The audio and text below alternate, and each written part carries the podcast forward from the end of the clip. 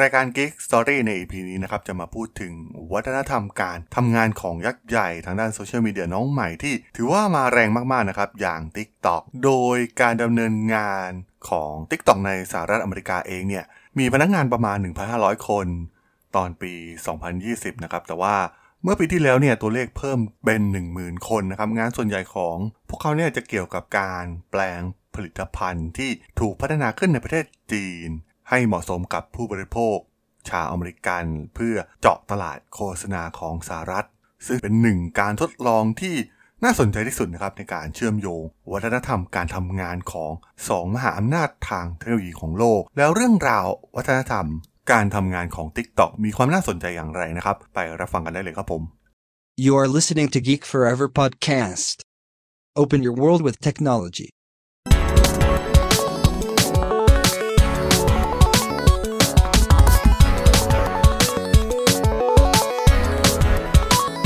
This is Geek Story.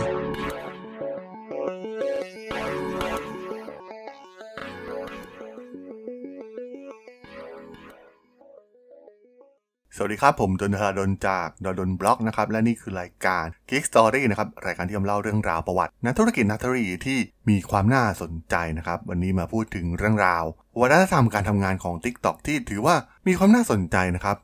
การเติบโตอย่างบ้าคลั่งนะครับ กลายเป็นแอปที่ร้อนแรงที่สุดในโลกเลยก็ว่าได้ พวกเขามีวิธีการรับมือในการบริหารงานพนักงานจากทั่วโลกได้อย่างไร โดยเฉพาะเมื่อเป็นพนักงานในฝั่งตะวันตกอย่างในสหรัฐอเมริกา ซึ่งเว็บไซต์ชื่อดังอย่าง Wall Street Journal นะครับได้มาเปิดเผยเรื่องราวที่เกิดขึ้นนะครับภาพลักษณ์ภายในองค์กรนะครับที่ ดูจากภายนอกเหมือนเป็นองค์กรที่น่าสนุกนะครับ เพราะว่ามีเรื่องราวมากมายในคลิปที่เกิดขึ้นบนแพลตฟอร์มของพวกเขาทั้งเรื่องตลก เรื่องขำขันสาระความรู้การแกล้งกันต่างๆนานานะครับ มันดูเป็นเรื่องราวที่น่าสนุกนะครับ แต่ว่าเบื้องหลังมันไม่ใช่อย่างนั้นเลยนะครับ ด้วยรูปแบบการจัดการที่เข้มงวด และวัฒนธรรมภายในนะครับ ที่ตรงกันข้ามเลยก็ว่าได้นะครับ กับภาพลักษณ์ที่ปรากฏสู่สาธารณะผ่านแพลตฟอร์มของพวกเขา ในเมืองลอสแองเจลิสนะครับซึ่งเป็นฐานปฏิบัติการของ TikTok ในสหรัฐเนี่ยพนักงานบางคนบ่นว่าต้องอดนอนอย่างรุนแรงนะครับ ซึ่งต้องทำงานบ่อยมากๆนะครับในช่วงสุดสัปดาห์ และการประชุมแบบภาพบังคับกับเพื่อนร่วมงานจากอีกซีกโลกะครับที่เป็นหัวหน้าเขาในประเทศจีน อดีตพนักงานในสหรัฐเนี่ยกล่าวว่าพวกเขาประชุมเฉลี่ย 85 ชั่วโมงต่อสัปดาห์นะครับ ในช่วงเวลาที่เขาทำงานที่ TikTok เนี่ยต้องจัดสรรเวลาเพิ่มเติมเพื่อทำงานให้เสร็จนะครับ มากกว่าเวลางานปกติ ได้มีการบรรยายถึงสภาพตัวเองนะครับ ทั้งน้ำหนักที่ลดลงความเครียดหรืออารมณ์นะครับที่ค่อนข้างแปรปรวนมากๆ ถึงกับต้องไปเข้ารับการบำบัดกันเลยทีเดียวนะครับ ซึ่ง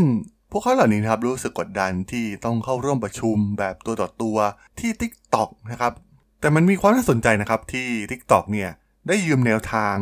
การบริหารงานบางส่วนมาจาก Amazon นะครับ ซึ่งเป็นที่รู้จักกันดีในเรื่อง วัฒนธรรมการทำงานที่ถือว่ามีความต้องการจากพนักงานค่อนข้างสูงมากๆ ผู้บริหารของ TikTok บอกพนักงานเป็นประจำว่าให้วันนี้เนี่ยเป็นวันแรกเสมอนะครับ โดยย้ำว่าเป็นประโยคที่เจฟเบโซแห่ง Amazon เนี่ยพูดซ้ำแล้วซ้ำเล่า แต่ก็ต้องบอกว่าชั่วโมงการทำงานที่ยาวนาน แล้วก็เส้นตาย deadline ต่างๆ ที่มีค่อนข้างบีบรัดมากๆ ก็แทบจะไม่แปลกใหม่นะครับในบริษัทเทคโนโลยีที่กำลังเติบโตอย่างรวดเร็วเหมือน TikTok นะครับแน่นอนว่าต้องอดหลับอดนอนกันนะครับแม้แต่พนักงานบริษัทที่เป็นชาวต่างชาตินะครับของ TikTok ที่มีความเครียดในระดับที่ไม่ปกติเมโลดี้ชูอดีตผู้จัดการผลิตภัณฑ์อาวุโส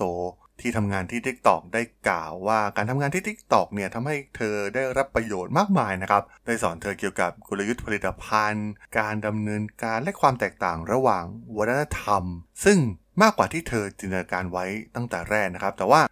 เธอต้องใช้เวลาทานอาหารเย็นกับเพื่อนร่วมงานในจีนหลายครั้งนะครับ แทนที่จะอยู่กับสามีของเธอจนต้องได้รับการบำบัด ในเรื่องคู่ชีวิตนะครับ น้ำหนักของเธอลดลงอย่างรวดเร็ว และเธอมีปัญหาในการนอนหลับนะครับ เธอแทบจะไม่มีเวลาไปสนใจกับเรื่องราวอื่นๆของชีวิตเลยนะครับ เพราะเธอต้องโฟกัสอยู่กับ TikTok เพียงอย่างเดียว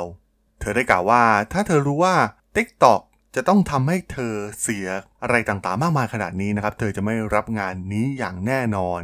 พาเบลมาติเนสนะครับซึ่งเป็นผู้อำนวยการบัญชี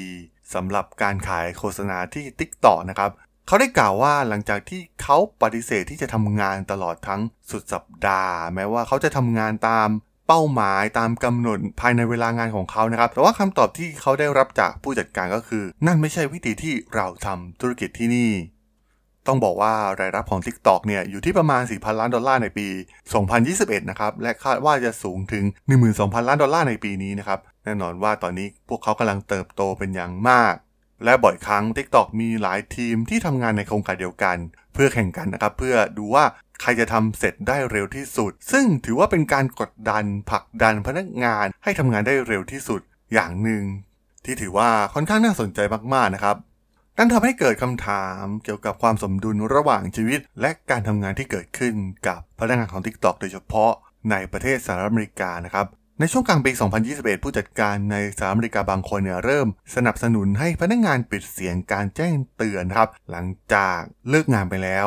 แต่การประชุมที่มีเวลาที่ไม่แน่นอนเนี่ยก็เป็นเรื่องปกตินะครับสำหรับบริษัทระดับโลกที่มีไทม์โซนหลายแห่งทั่วโลกนะครับ บริษัทที่เป็น global company ส่วนใหญ่ก็มีการประชุมแทบจะเวลาไม่ตรงกันอยู่แล้วนะครับ ซึ่งถือว่าค่อนข้างเป็นเรื่องปกตินะครับ แต่ว่าที่ TikTok เองเนี่ยความเครียดความกดดันต่างๆเนี่ยจะถือว่าค่อนข้างเยอะกว่า